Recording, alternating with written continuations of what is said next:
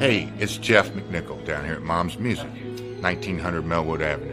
I was just thinking, when I was a kid, the magic was at Frankfort Avenue, the Mom's Music at Frankfort Avenue. And I used to beg people to get a ride down there just to hang out with the guys and see all the cool gear. Now that I'm the owner of this store, it's like a dream come true. We're recreating the magic with the vibe that we used to have at the old store. We're carrying all the gear that you're going to possibly want. We're giving you the outstanding service and personal attention that you deserve.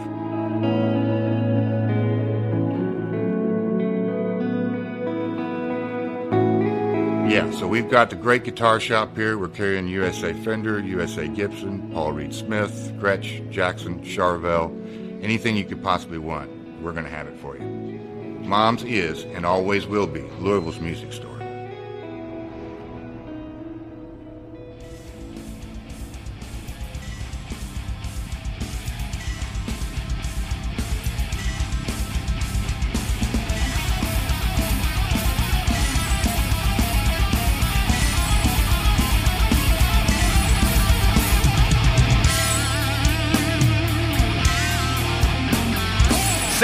Tuning into the Metal Forge. I am Mark Jackson and I'm your host. The premise of the show is pretty simple awesome interviews and awesome music. If you want to contact me, hit me up at metalforgeradio at gmail.com or visit the website metalforgeradio.com. And now let's get this show on the road. Hey, thank you all for tuning into this week's episode of the Metal Forge. I'm Mark Jackson and I'm your host. This week we're headed to the cemetery to listen to some awesome Indiana black thrash metal with Graveripper. You know, they formed here in Indiana in 2018. Uh, they worship some German thrash as well as some uh, early Norwegian black metal. So I think you're really going to like these guys. They're getting ready to come out with a new EP called Radiated Remains. Super fucking awesome. So I've got Corey on the line. We're going to check in with him in here in just a minute. But last week's question on the Metal Forge. It had a great turnout on this. It was, where was the farthest you have traveled to see a band and who was it? And the uh, touring musicians were disqualified. But yes, let me start off with a wow. This has been the most received question of the lot so far. There were so many replies, I can't necessarily say them all because there were so many of them. We'd be sitting here for like 10 minutes. So, to the people who have had your show, your replies on the show before, I'm going to kind of skip over you guys this week. Sorry. Love you guys, but sorry. I want to get some new people in here. So thank you all. Keep sending in those answers for sure. Sean Flannery from the band Rifle. They're not a touring band, but they're awesome fucking cats, as, as you all know in the archives. You've heard them on here before. Said Black Sabbath in Dayton and you know what? I was at that show. That was so fucking rad because it was Black Sabbath, Pantera, and the Deftones. And it was the uh, Ervin J. Nutter Center in Dayton. It was February of 1999. It was just on the reunion tour. It was so fucking rad. So, yeah, that's one of mine as well. Uh, Hellwolf, a Black Knife, says he drove six hours to see Blind Guardian. That's six hours is a long fucking time. Uh, if you know who Vomit 666 is. Follow them on Instagram and Facebook. They're the uh, clothing line. Flew from Florida to New York to see Rammstein. That's a fucking hell of a haul. Uh, Jason Kroll, he's back, and I do want to mention his because that's fucking rad because he actually flew from Indiana to San Francisco to see fucking Metallica on S&M 2 here a couple of years ago. That is fucking rad. And I would have loved to have went to that show. And I think he went to both nights if I'm not mistaken. And yeah, just super fucking awesome. Maxwell Jeffries from Underking says that he went from England to the Netherlands to see Ghost. I'm assuming that was the show he was talking about before. Somebody, uh, oh, uh, Stumpy El Hombre, Jared, uh, super rad dude, uh, went to Ireland to see Amon Amarth with Children of Bodom. And he's from Kentucky, by the way. So, holy shit, he went to Ireland, another over the seas kind of fucking deal. I couldn't imagine actually being able to do that because I've never really left the country. So, I really would like to do that. Uh, Jerry Barksdale had a 10 hour drive to see uh, uh, Arcturus. Super fucking rad. Uh, wow. Um, Chris Leffler if you're familiar with the band Fatal Step or Assisting Sorrow from back in the day, he actually drove from Louisville to Jersey which is about 850 or so miles to see Iron Maiden. So, this week's question is what band did you first get into when you started listening to music on your own? What was the band that like you noticed first? Yeah, shoot that to me. I'll, obviously, I'm going to make the post online. Comment on there. Tell me who it was, and I'll get them right on the air next week. Make sure you guys are clicking the links to the bands below the official websites, the Bandcamp pages, the YouTube pages, the Spotify playlist. Without being able to play shows, this is the only way these guys can make any kind of money. So please click those links, show your support, and help these people out because they are the ones that need it the most. Also, thank you to the sponsors Mom's Music, Maxwell's House of Music. Go get your gear from those places. Check out Bert, Bobby, Brooks, Howard, and Mike uh, at both of the stores. Click the links momsmusic.com, Maxwell's House of Music.com. I also want to say anywhere you can get this podcast, you can get the Wrestling Steve Show, the It's Gonna Get Weird podcast, and the Night Demon Heavy Metal podcast. So please, after you're done listening to this show, listen to these people as well. They have great content super fucking rad people. Check them out. Also, Better Days Records. If you're in the Louisville, Kentucky area, or you know, you can click below. They have a Discogs page for some really cool, rare shit you can find. So check out Better Days Records. All right, so let's get into this. This comes from complete blinding darkness from Graveripper, and some people out there need this. This is a swift kick in the teeth. Thank you.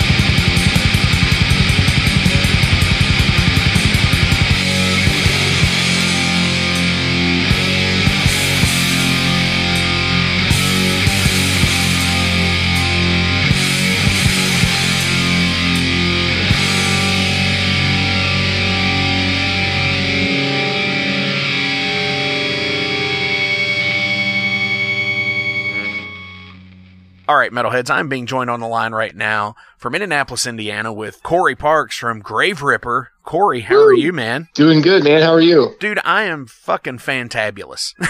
right on, man. Good to hear it, Mark. Right on, dude. Definitely. So you have just here last week debuted a new song from Radiated Remains, the new EP coming out, that was actually featured in Decibel. Is that right? Yeah, that's correct. They premiered it through Decibel. That's super fucking rad, dude. It's like, how do you know? We're all from like, you know, we're from Indiana. Both of us are. Yeah, And we are. there's been some bands over the last few years that from here that have been fucking elevated, right? And how do you go about getting a debut from Decibel? Uh, really, uh, the president, uh, I guess the owner of our label, the guy who runs that, Sean, he's from Decibel. Uh, that was his primary job was uh, uh to, he works for Decibel. So when he started the label, um, he just, you know, knows, knows the right people and just, it was easy as that. Dude, that's super fucking cool. Yeah, man. I never imagined that it would be, you know, I would see my band's name on a publication like that. So yeah, easy as that. Dude, that is awesome. And we're talking about Wise Blood Records here, right? Yeah, Wise Blood. Yep. Dude, that's so rad. Before we get into anything new, we're going to pick it back up here in a second. But tell everybody out in Metal Forge land about Graveripper. Yeah, man, definitely. So, uh, Graveripper is uh, my band. We play uh, primarily thrash metal with black metal influence, but um, we're kind of different from your typical black thrash that you think of right now. There's a there's a big movement I think going on in metal where you got the black thrash punk thing, where uh, kind of spearheaded by Athanar and Midnight. Um, you've got bands like Bewitcher and uh, Black Knife from Kentucky and Wraith from Indiana also who are doing the black thrash thing. Um, Absolutely. They've they've yeah. all been on here. yeah, yeah, man. I, yep, I was going through your uh, your list here, and they're all there. Um, the I think the difference with that style of black thrash versus what our black thrash is, um, ours falls. We don't do as much of, of the punk influence. Um, I joke around saying that sometimes our music isn't as much fun and it's more serious. um, but uh, that's really what it is. Um, so I think our thrash metal is more classic thrash, like a lot of influence from the early stuff, a little bit from the states, but a lot of it was from like the early South American stuff, like um, First View, Sepultura records, early Kreator stuff, the early Sodom stuff. But I've always been a huge fan of the early Norwegian black metal vibe and that atmosphere. So I kind of do a crisscross of playing thrash metal riffs, but try to seamlessly turn it into something to where there'll be like big minor black metal chords and things like that in there also. So it's it's black thrash, but don't immediately think like Toxic Holocaust or Midnight. It's, it's kind of our own unique blend of it. So Which I, I think yeah. that's how, you know, everybody talks about getting, quote, noticed. And I think that's how it happens where, you know, you have elements from this and that and this over here, and you amalgamate them and just bam, there it is. yeah, for sure. And yeah, just to try to do something different at the same time. Yeah, absolutely. For sure. Being a front runner of a genre, like the Midnights. Yeah, exactly, man. For sure, dude. That's super fucking awesome. So when you guys get together to write, how does that work for you guys? I mean, I assume you're all from Indi- the Indiana area here. Yeah, yeah, we're all from Indiana. So typically, I will come up with most of the song structure and the riffs, and just I pretty much piece everything together on my own. I'll have a song complete. I'll program drums to it, and then I'll send it out to the guys and be like, "Hey, here's like 80% of what I think this song should be like. You know, what do you think?" And sometimes I'll send maybe two or three versions of that song out and be like, "Well, here's the first version. If we wanted to do something with more of like." Uh, if we wanted to keep the ending thrashier, here's one with a thrash ending. If we wanted to go the more atmospheric black route, here's a version with that. The guys will listen to it and kind of like, oh, maybe I like this one a little bit more. Sometimes, uh, the guy we've got playing guitar now, who just joined the band recently, also Keegan, he'll kind of like take my stuff and then rewrite parts of it. Like, well, what do you think about this version? So it's it's pretty collaborative like that. That's only been kind of a recent development, really. To be honest, up until this point, I've really mostly written everything, and then you know the, the guys put their own frills on it with all that. You know, like Chris will go through and do his own like little bass fills and bass parts, which are always kick ass and it's stuff I never would have thought of. And you know, just Keegan will like play a guitar part slightly different than me, so we're we're kind of like we're playing the same riff, but we're playing it differently, I guess. And then Jacob puts, you know, all this awesome flair and drum fills on it stuff. So that's pretty much the, I think that's the songwriting process Definitely. for us. That's Yeah. that's actually super cool because I've never actually heard of anyone doing it. Like I, I always hear about, you know, you you get in the room and you jam it out, or one No person way. writes everything. But I've never I can't do that. Really? I've never been that guy. I, I don't. I don't. I, I always come to. I have to come to like a practice space or something with a song or a session. I just. I don't know. I, I don't know if it's like a, a pickiness of my own or like a critique of myself or something. But it's just like I. Just, I can't just sit there and mold something on the spot. I have to come in with something where I'm like, okay, this is good. Maybe I've refined it already a little bit. I like this, but here's let's go with this. Definitely.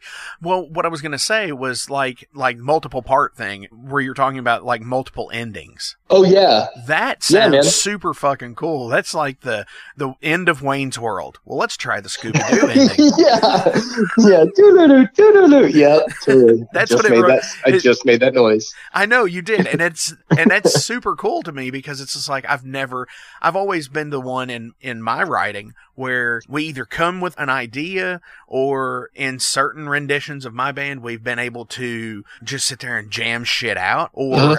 one person will play a riff and I'm like, hey, that's pretty fucking cool. Let's let's expand on that. But I've never been able to do something like that, and that's that's a good idea. I think I'm going to take that idea from you. it's like, all right, guys. Copywritten. right, right, right. No, I'm kidding You owe me royalties. Um, hey, hey, anything that anything that would help, right? And yeah. and you mentioned Keegan, the other guitar player, and Mhm. I do want to give him a shout out here because looking on the metal archives, it shows a, another band he is in called Cardboard Say Dick it. Smash. yes, he is. I have never heard of them, but I am already a fan. You have to listen to them. It is awesome. It it seems so fucking cool. It says Re- yeah, read, read. Yeah, do you have it pulled up there? yes, Yeah, read some of these. Read some of that. Yeah, it's, it's, it's. Dong Mangler. Scum Shark, fully torqued. Christmas Yeah. Warriors. That sounds like fun for the whole fucking family. It is. That's that was their whole point. Was they wanted to they wanted to release a Cardboard Dick Smash album that like even little Timmy could listen to. Like they wanted the whole like Grandma can enjoy this one, the little kids can enjoy this one. So everybody got Cardboard Dick Smash for Christmas that year. Good lord. I don't know. There's there's 20 songs on their latest, Yeah, there latest are. album. Holy shit. Garbage? Is that it? Yes. The most, yep. Yeah, for sure. Yep. Yeah, man. So yeah, shout out to him, and we're gonna feature some of them here soon, I'm sure. Right Just on. because of the name. You would. Yeah, they are. They are a riot. Definitely. Complete Blinding Darkness came out Yep. and just as COVID fucking started. Yeah. How did that affect you guys? Um, it was kind of weird. Like we just released it and we had some shows lined up. We didn't have a lot going on. So really, we didn't have any like major out of town shows booked or anything. So it didn't do too much to it. I kind of, yeah, it didn't, it didn't really hit us that much in a negative way, I guess. Definitely. Well, I mean, it looks like you just released it on a digital format. So with Bandcamp, I'm sure that has helped a little bit because at least you were able to have something to release. Yeah, tremendously. Uh, the Bandcamp thing did help a lot. Um, when we changed, when we released Complete Blinding Darkness, we had just changed our band name from Death Ensemble to Graveripper. I didn't really care for the name Death Ensemble anymore.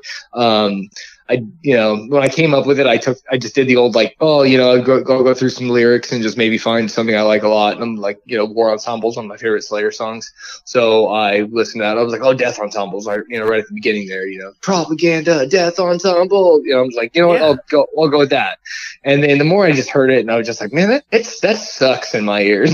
so uh, we came up with a new the new name, and uh, the whole point of like getting complete blinding darkness out there was really just to kind of show the rebranding of the new name. And I was like, well, let's just throw some songs out there we've been working on just to show we're Graveripper now. For sure. So yeah, with that, it's the stark black and white album cover, Mhm. as many uh, forebearers have done in the day of Oh, yeah. the first demos and everything like that. Who actually did the artwork? Because the like the skull and the raven and the graveyard and and all the other stuff on there. Who did that? yeah, man. His name's Nate Vaught. He's a local artist here in in Indianapolis. He has a uh, little art studio. He goes by uh, Brainball Illustration. Yeah, he did it. Like, yeah, man. It, like I said, I think a great cover means the world to an album. It's where I've always been an advocate for the show is the is part of the of the band where you you've got 50% music, 50% live show. Uh-huh. The album covers fall into that as well. And you've got I to agree. have great visuals to match what you're doing, Yep. which you've done again with Radiated Remains. Thanks, man. I fucking love that album cover. It's very different, but not so much different. It's, Mhm. you know, you've got the single image and the logos and just this, it's almost reminds me of like municipal waste in a way, Sure. Yeah. you know, with I can see that. the pencil drawing and everything of just like the guy in the suit. Yep. Was, was that the same artist? No. Uh, uh, information I have on him is I it was just like in a, a Facebook thrash metal artwork page I'm part of, and uh, he he made a few posts in there. It's it's a dude out of like uh, I want to say like Thailand. Oh, wow. Yeah, and I hit him up. I was like, "This is bitching." I'm like, "How much for this?" And he's like, "Yeah, yeah, here you go, man. Just buy it." And I'm like, "All right, you know, take it down. I don't want anybody else to see this because you know, like, this is gonna be our artwork."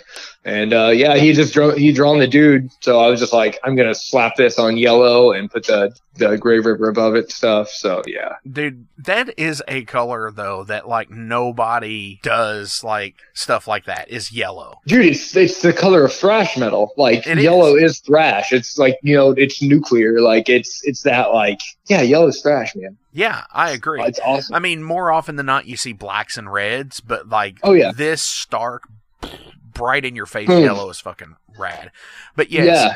you you talked about you're like how much for the for the art, and you you're like, all right, take it down. I don't want anybody else to see it because yes, I, I've often wondered how many artists out there like Frank Frazetta's and Boris Vallejos, and Mhm. how many of these people have actually had like these huge artists do work for them and then Mhm. it get used for something else down the line like a movie cover Yep. oh, I'm sure, man. Absolutely. All right, Corey, hang out for a second. I got to play some words from the sponsors, and we're coming right back. Hey, it's Mark Maxwell at Maxwell's House of Music. Listen, all this stuff is now available to purchase on our website. Check it out at maxwellshouseofmusic.com. We carry all the top brands, like Fender. We got Gibson. We also have basses. We've got ukuleles. We got drums. We've got sound gear. We've got keyboards!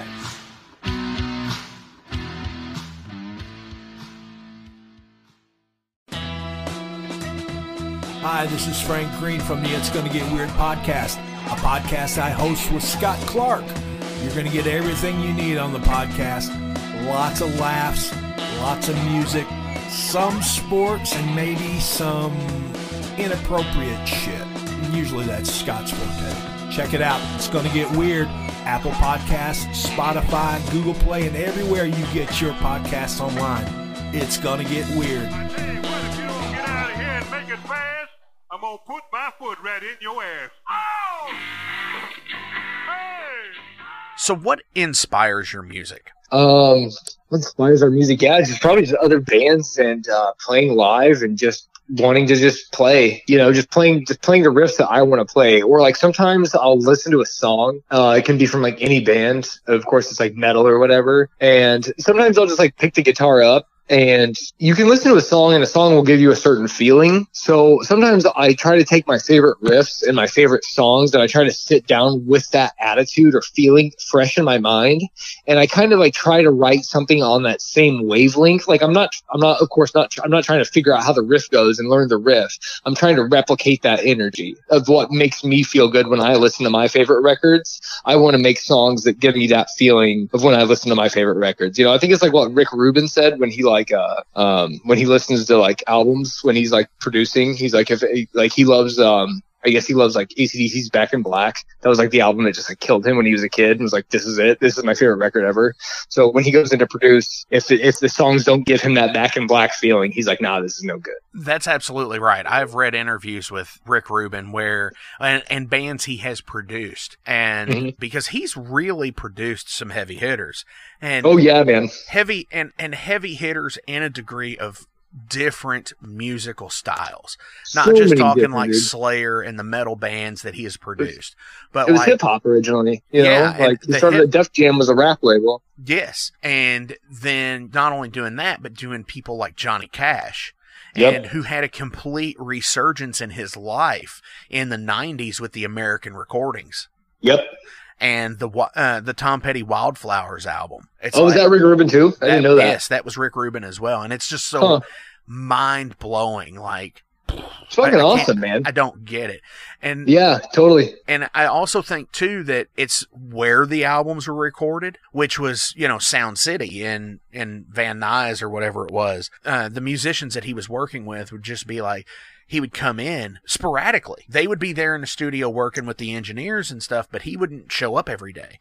And Yeah. when, and then when he would show up, he would be like, "Well, I mean, it's okay. It's not. Mhm. It's. I'm just going to throw the name out here. You know, it's not the level of Metallica I think it should be because that was Yeah. actually a quote that James had said about him. That's Oh, is that really? Is that right? And Huh. and yes, absolutely. Yeah, I know he's got that. I know he's got that vibe to him. I can't think of the word right now. He's got that. Uh, he's known. He's known for not being there all the time Right. and just coming in and like listening to what you have. Maybe taking you know like a half hour listening to what you have. Like, all right, this sucks. This sucks. This is okay. This is good. This is okay. Throw those sucks away. Keep the good. That's it. Oh, absolutely. And you Yeah. know, and and like I said, he's multi-genre, different things as well. You know, he was actually a producer of wrestling for a while too. Oh, I did not know that either. Yeah, uh, Smoky Mountain Wrestling in the mid '90s. He he was the bankroll for, so it's super Oh, fucking shit. funny.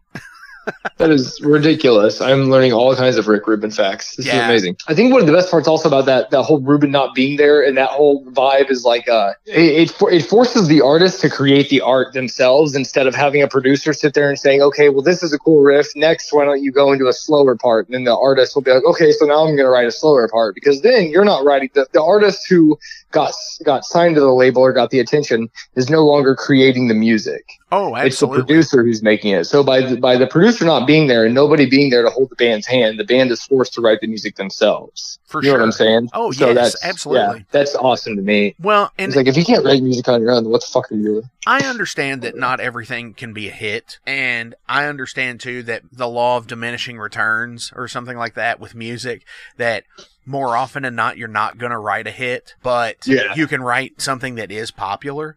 And I think that's the reason why we resort to having to use producers, Right. which a lot of them are musicians, but there's some of them that, that aren't really musicians, that they just have a, an ear for something. Let's talk about some performing here for a minute. With you not getting to get any of the shows in from last year because of COVID and everything, I'm not too familiar with your previous performance career, but if you could have played any concert from history, what would it be? I go back to like when Beethoven's playing live and just like start playing like fucking riffs and just really gross everybody out. and Just make sure everybody's having everybody would have such a bad time. I would just walk in there, Beethoven's like doing his thing, and I just like bring my amp and my half stack and just ruin it for everybody. Just kidding. Um, That would be awesome, though. um, Nobody's ever said that. if I could play any show, um, I would play the Enchantment Under the Sea dance from Back to the Future, and I would totally destroy Marty McFly when it comes to an Eddie Van Halen solo impression. Just kidding, I wouldn't play that show either. Um, I was about to say, I don't know, man. dude, you've railed off two fucking awesome ideas here. yeah, I try not. I try, I try not to take it too seriously. Um, let's see. I don't know, man. Any concert of all time. I don't know, man. Uh, we've got we've got some shows booked um up ourselves that I can't really talk about yet. That um I'm really excited for. Um, so yeah, I I don't know, man. I. Uh, I so I'm excited. I think I'm excited to play those. You know, I like doing my own thing and uh, kind of focusing on the future shows instead of like looking at the past and seeing what I could do. But yeah, man, Definitely. shit. No, it's Yeah, all good. anytime. I would I would love to have a time machine and just go back and go to old shows and just see them. That you know what I'm saying? cool. That would. That's be what I would love. Like I can't tell you how many times I've just like sat and drank beer and watched YouTube videos of like these horrible VHS copies of like Slayer and like 83 and 84. And it's Oh, like, yeah. oh my gosh, this is amazing. Uh, you know, just stuff like that. Or I've got, I think I've still got like, I've got a Mercyful Fate DVD that came with like their 30th anniversary or 35th anniversary or something to be released from Roadrunner Records. And I've watched that a billion times too. So yeah. Absolutely. I have a black metal from Venom, like Nice. a deluxe pack. It's the tour where they took Metallica with them. Oh yeah, and yep, I've I've seen those posters like a billion times. That, Yeah. that's, how- that's a cool looking poster. Yep. Where it was like Metallica's first European tour and it was like Yeah. Raven, Venom, and Metallica or some shit like that. Yep. And, and they they released a DVD of one of the shows with with a black metal like expanded oh God. edition. It's like it's nasty as shit looking, but it's Oh, so I'm sure. fucking like so energetic. You That know, sounds like amazing. Mantas is like fucking all over the place. Uh, Yeah. Cronos is all over the fucking place. I fucking love Cronos, dude. The dude's wild. He is, and I really don't know if there's anybody else who's been so wild in metal other than him. So cool. But anyways, we're gonna take a real quick break. We're gonna come back. We're gonna get into some general questions with Corey Parks from Graveripper. Welcome to the night. You think you know Night Demon? Then the Night Demon Heavy Metal Podcast is for you. Step into the darkness as we peel back the curtain to give you an unprecedented, all access look into the mind and the heart of the demon. We're talking band history, song analysis, studio anecdotes, stories from the road. It's everything a diehard Night Demon fan could want and more. This is the only place to learn the inside scoop, the deep dive trivia, the untold tales from the band members themselves and those closest to the Night Demon story. Need more? The Sacred Night Demon Crypt will be pried open to reveal demo recordings that have never before seen the light of day, all with in depth commentary by the band and the people who were there for the writing and recording process. This is a gold mine, a treasure trove of all things Night Demon. Head over to nightdemon.net or wherever you listen to podcasts. All right, Corey, this is the part of the show where I like to shift gears and go into some general profile questions about you as a person because deep down, I like to know what make people tick. These could be about anything in life from music, movies, sports, anything. And uh, if you're ready, here we go. right on, man. What was the worst advice you've ever received? The worst advice I've ever received? Huh. The worst advice I've ever received. Are we talking about like generally Yep, or like music? Yeah. I don't know, man. That's an interesting question. You're really picking my brain there. The worst advice I ever received. Um, you have to go to college. Um, I didn't like. I have to go, but like, I I do remember regretting buying a fucking light system for an old band I was in. Like somebody was like, "You you if you want your band to be good at the scene and shit." I'm super young. I'm really naive. I'm like maybe 20, maybe 21 years old, you know, and I'm just really out looking to party. And I was in an old band and I really wanted that band to do something. And somebody was like, if you want your band to set to be different live than all the other bands, you need to have a, a fucking killer light set, a light show. So like I was in Lafayette at the time and I drive down to Indianapolis and I just taken out a credit card and I maxed that credit card out buying a light system at Sam Ash. And then like just the nature of us being a, a party band and just being young and reckless, that fucking thing got so destroyed and it took me like forever to pay that credit card off because I was just like not in the place to be making financial decisions like that. Definitely. So yeah, that was that was for some reason that comes to mind. So and and uh, for the record, Graveripper does not have a light system. for sure. Yeah, yeah, you do have to set yourself aside from everybody else, but you got to do it uh, uh, Your little way. small steps yeah. Yep. Totally, dude. for sure. What do you Yeah. invest too much time into? Oh man, just like probably lounging and daydreaming and just like sitting around. Right on. Hey, hey, I am all for that. yeah i mean i enjoy doing it though but you know so i mean if it's if if you're enjoying your if you're enjoying the time if you're enjoying what you're doing then is it wasted time but yeah i, Right. definitely I- spend a lot of time just like I think that's Yeah. similar to the saying, if you love what you do, you'll never work a day in your life. Yeah Something like that. Yeah, for sure. yeah or yeah just fucking doom scrolling sometimes just getting locked into reddit and just scrolling scrolling scrolling Oh, yeah, reading- the rabbit hole. dumb shit oh so far down the rabbit hole Metalheads usually collect a lot of shit. yep I, I've got a friend who's been on the show. I'm not, not going to mention his name. uh-huh He up? he collects a lot of stuff, and he posts on Instagram all the time. So, what do you collect? Uh, I kind of collect. Um, I've got a decent collection of like video game stuff, and particularly like Hideo Kojima stuff.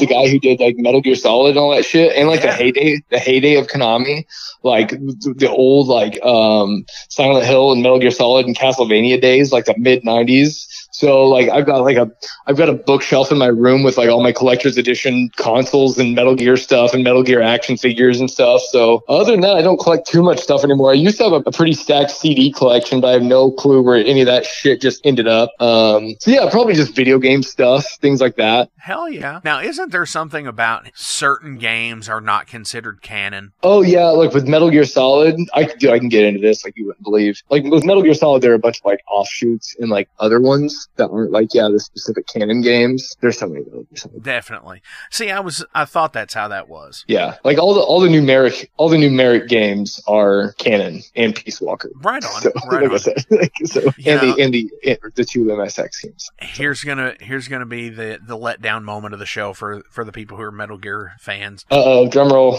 I've only ever played the NES version. Oh man, it's all good. Yeah, That one's hard. it is.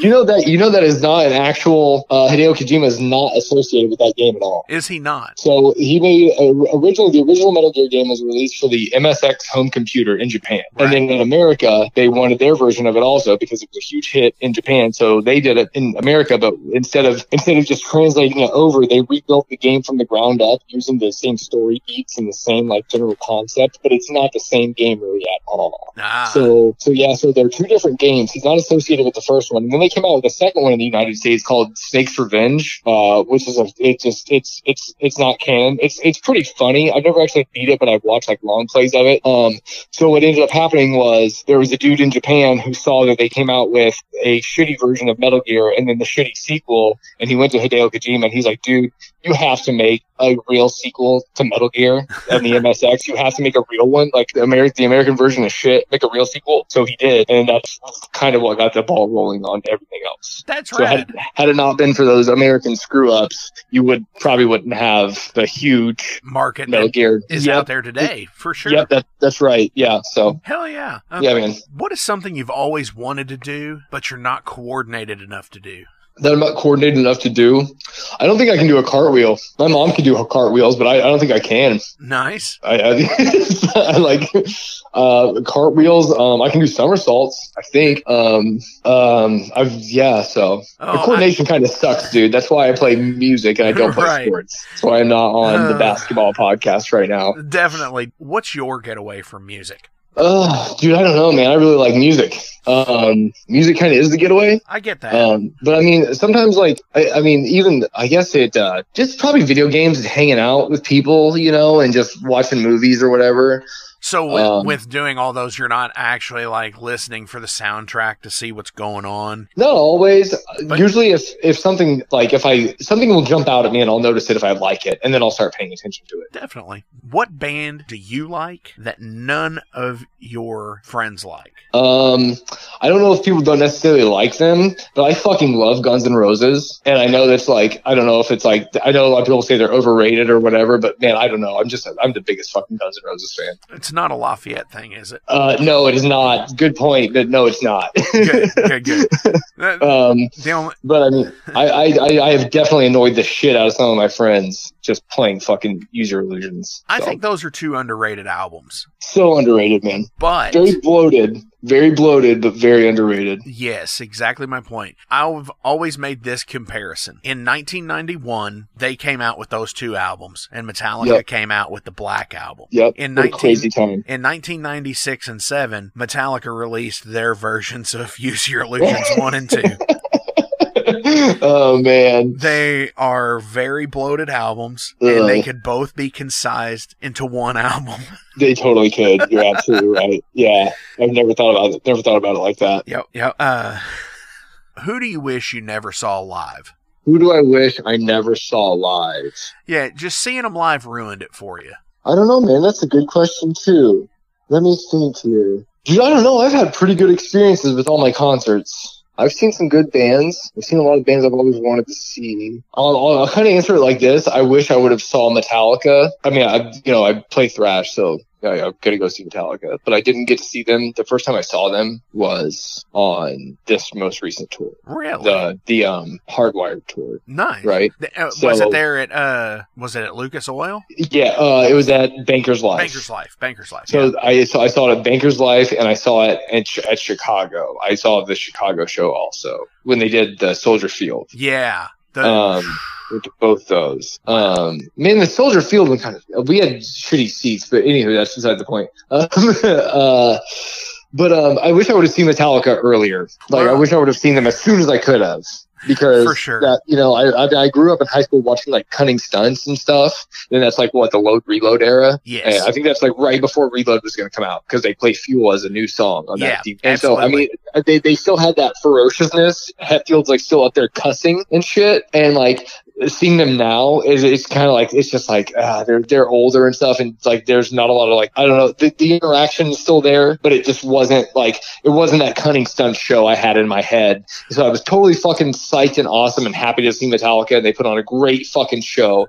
But it was just like ah man, you know. Oh, absolutely. I love that show for a couple of reasons. The this I was about to say it because I've always thought of this, and I'll I'll explain what I was about to say in a minute. Go for it. Uh, the Cunning Stunts show because they start the show with the lights up, yeah, and then halfway that. through the song, bam, the lights Yep, go lights down. go down. I and love it's that. super cool and of course they've reiterated the like the stage breaking down ever Yep. since justice it's broken down at different points in the career like it did it on justice it did it on the cunning stunts tour and Yep. it did it here like when they were doing some other shows when they were promoting the through the never movie Yeah. Okay. and it's always been a super rad idea that they it's like very little stage light at the end of the show and it's Uh-huh. and it's just like them Intimate. jamming the fuck out on really old shit Yeah. which is super fucking cool Oh, absolutely. but at least you got to see the that was the first uh, experience you had with them which is i went to two of those shows as On well this on this most recent tour. yes i went to Okay. uh, Busch stadium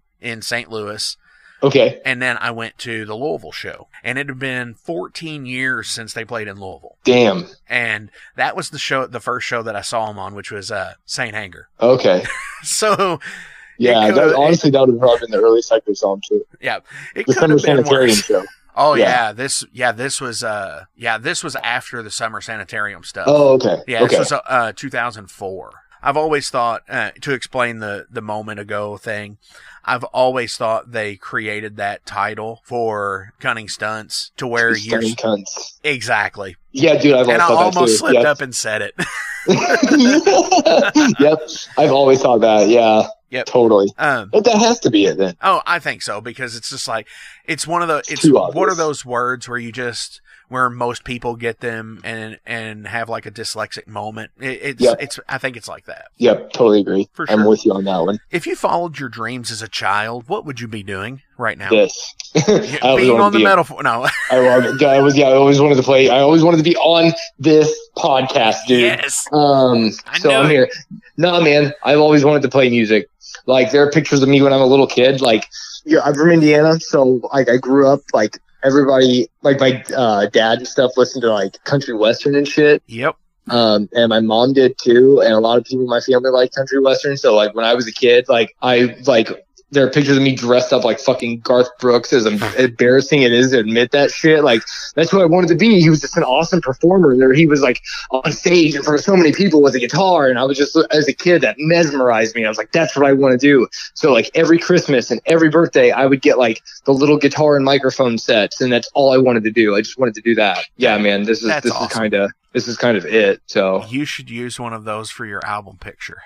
A Garth Brooks little kid picture that'd be that'd be a riot. That would be hilarious. Yeah, man, for sure. oh, I'm gonna I'm gonna take that radiate the new one we just did with all the yellow, and I'm just gonna put Garth Brooks on it instead, and see if ah, anybody like a notices. zo- like a zombie Garth. oh my god, zombie Garth Brooks. That's amazing. Jesus. All right, take a minute, relax, get yourself a nice cold beverage. We're going to come back. We're going to talk some more with Corey Parks from Graveripper from Indianapolis, Indiana. Girl. Hey guys, Wrestling Steve of the Wrestling Steve Show here.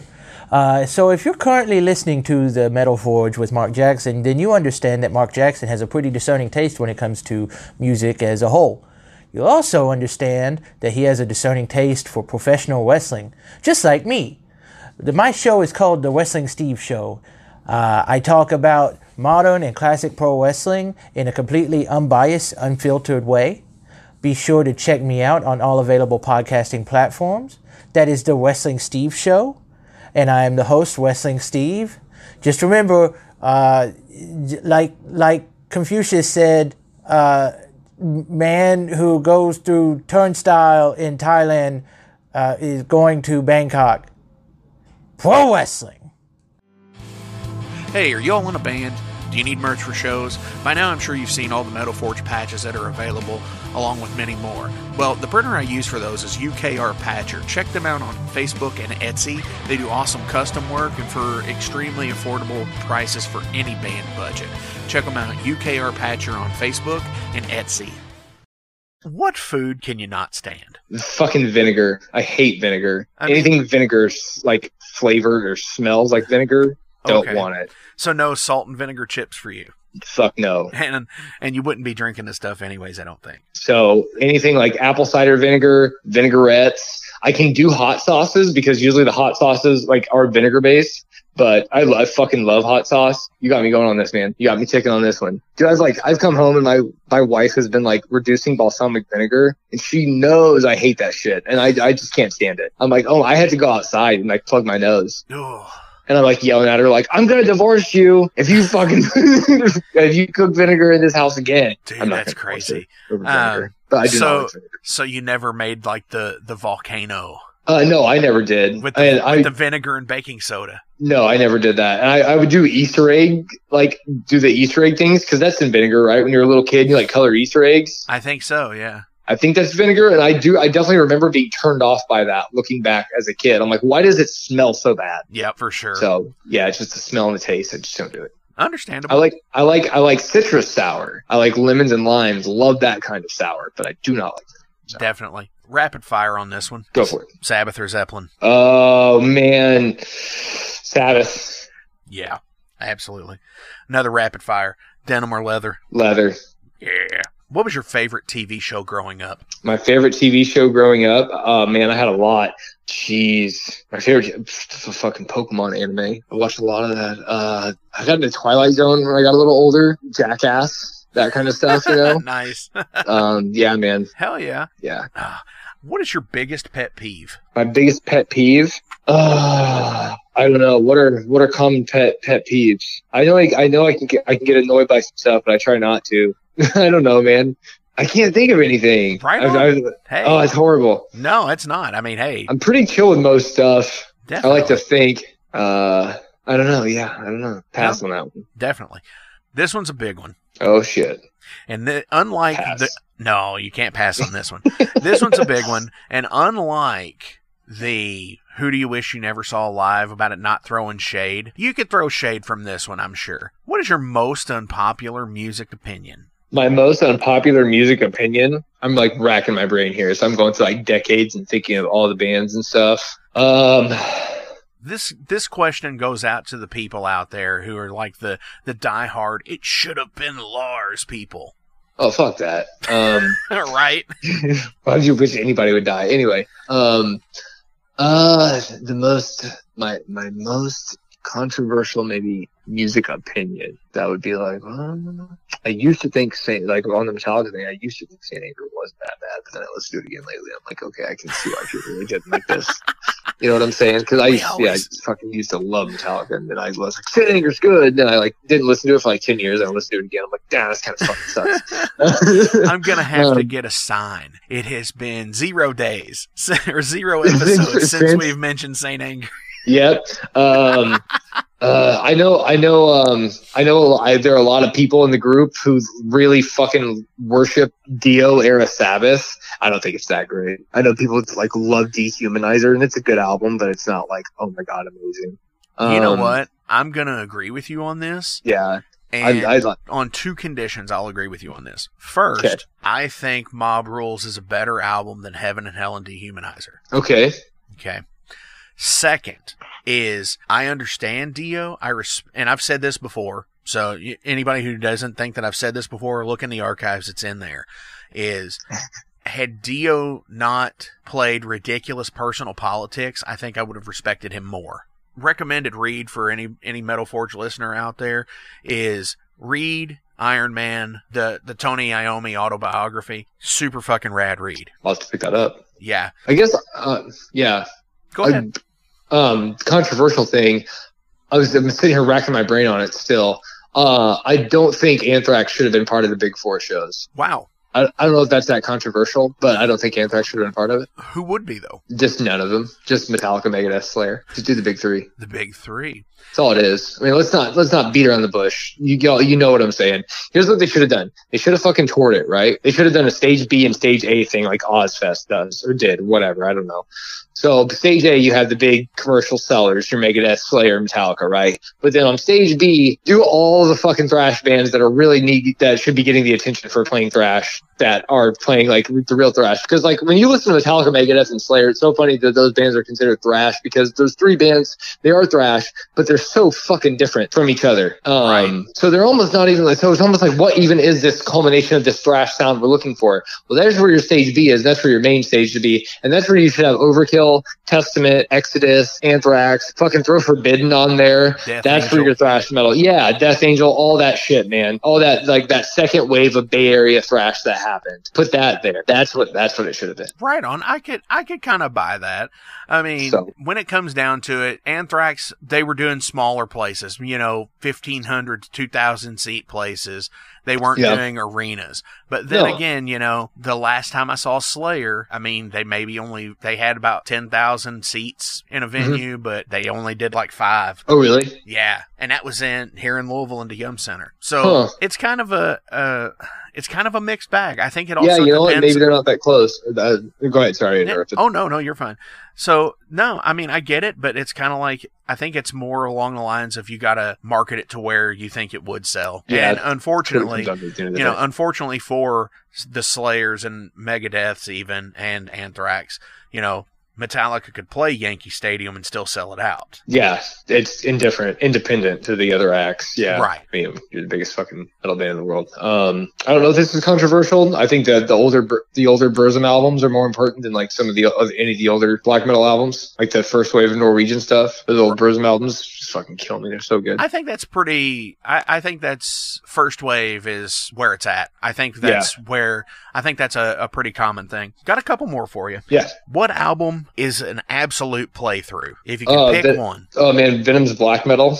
Um, yeah, Venom's black metal, Midnight Satanic. Oh man, go with Satanic Royalty and black metal. Right on. Put them both in there. Yeah, I mean they culminate. They they build and build and build and so, Yeah. ah, absolutely. Yeah. I get you. They're just straight straight bangers, no fucking around. Let's get to the point. Go. You know, I, I like it. So Well, I, somebody said uh, all thrash and no trash. yeah, that's right. Yeah, yeah, yeah, man.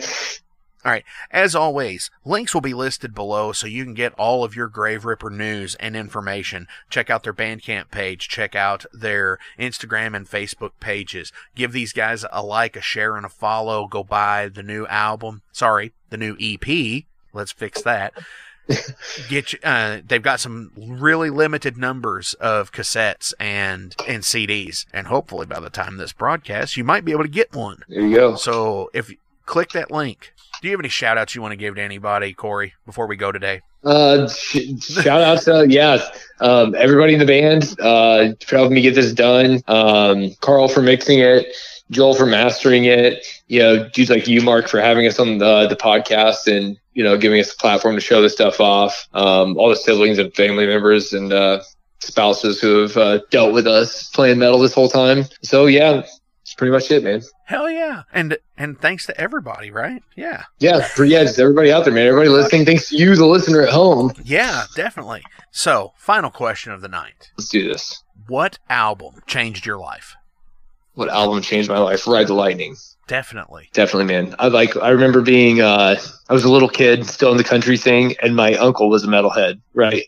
Um, and he would let me rate his CDs, and I remember like just, he had a, he had all the album covers and everything. There was a lot of like hair metal and stuff in there, which I thought was cool too. But it, like nothing had sonically impressed me yet. And I remember getting Day and Justice for All and putting that in my little headset, my headset, and starting to listen to it. And I think the intro like it's blackened. It's got that quiet part for a little while where it's like the backwards guitars. Yeah. I was an impatient. I was an impatient kid. I was like, this is taking too long. So then I go to track two, and it's And Justice for All. And it's got the acoustic acoustic intro, and I'm like, oh, this is like boring acoustic crap. I don't want to listen to this album, so I took it out. and I was like, I don't want to hear any more of this. And I was like, well, here's another Metallica one. It's got this, you know, it's blue. It's got the electric chair and this lightning. This looks crazy. So I put it in. The first thing's Fight Fire with Fire, and it's got that acoustic intro again. And I remember being a kid and be like, "Oh, more of this shit!" Like, no, like I don't want this in here. And so I go to track two, and that's Ride the Lightning, and it's uh, you know, it's got the guitar harmonies there at the beginning, and I just The remember being screaming so, ones. yeah, the dun dun and I just remember being like so overwhelmed, like what is in my ears right now? And I was like, I think I was seven or eight years old, and I left my uncle's house, and I was like, Mom, we have to fucking go to Target. I have to buy this album called Red Lighting. I have to have this. Dude, that's fucking badass. And Yeah. we've talked about them quite a bit on the show today. I'm going to go out and say this with with that album and everything with Ride the Lightning. It has been such a cool and weird thing to watch their career. And when you would see that them do like that song in the 90s like the early 90s they would mm-hmm. kind of be out of key from each other. James and mm-hmm. Kirk would be. Mm-hmm. But but as they have gotten older their playing together has gotten so much better to where it, they're almost flawless now with like just like the harmony parts. Oh yeah, and it's so fucking cool to to just watch even a band that's them like Metallica. It's like fuck, it's Metallica. To watch them grow and adapt and become tighter, as it were. yeah, man. Well, you spend so much time with somebody, you know. yeah. I'm, I'm sure they've spent more time with each other than they have their significant others. Oh, I would not challenge that at all. I completely agree. Oh my gosh.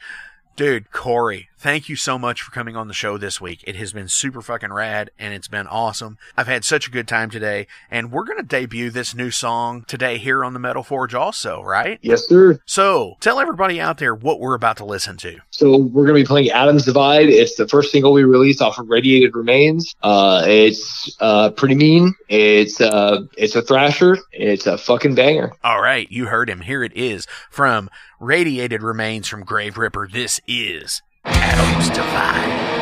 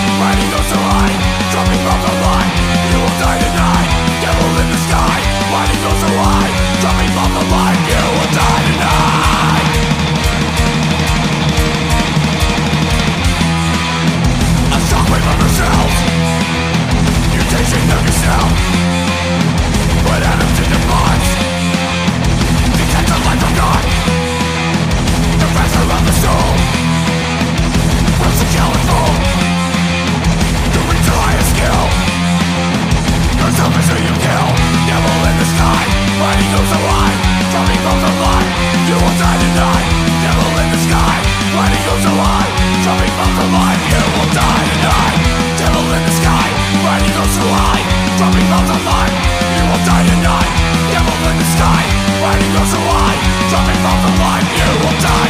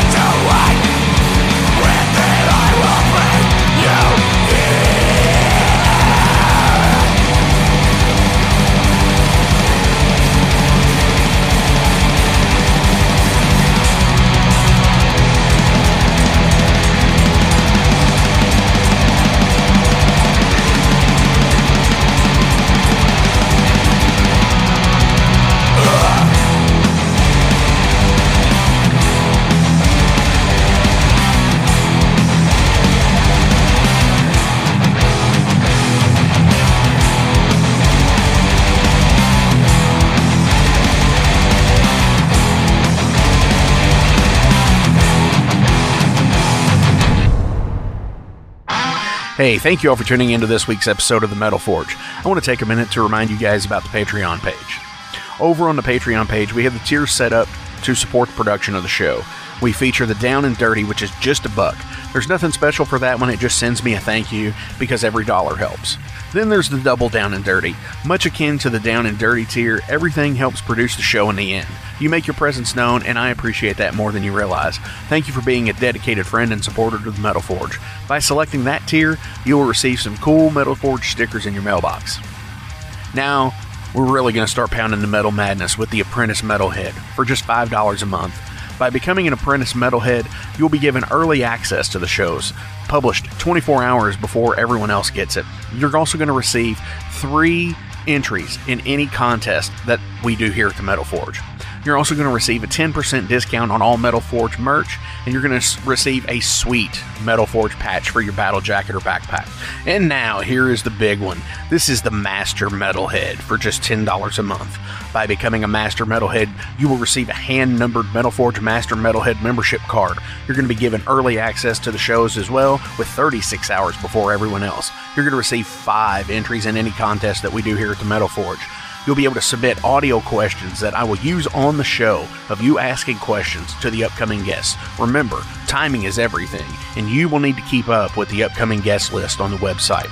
You're also going to receive advanced knowledge of any new merch coming out and be given a 25% discount on all Metal Forge merch.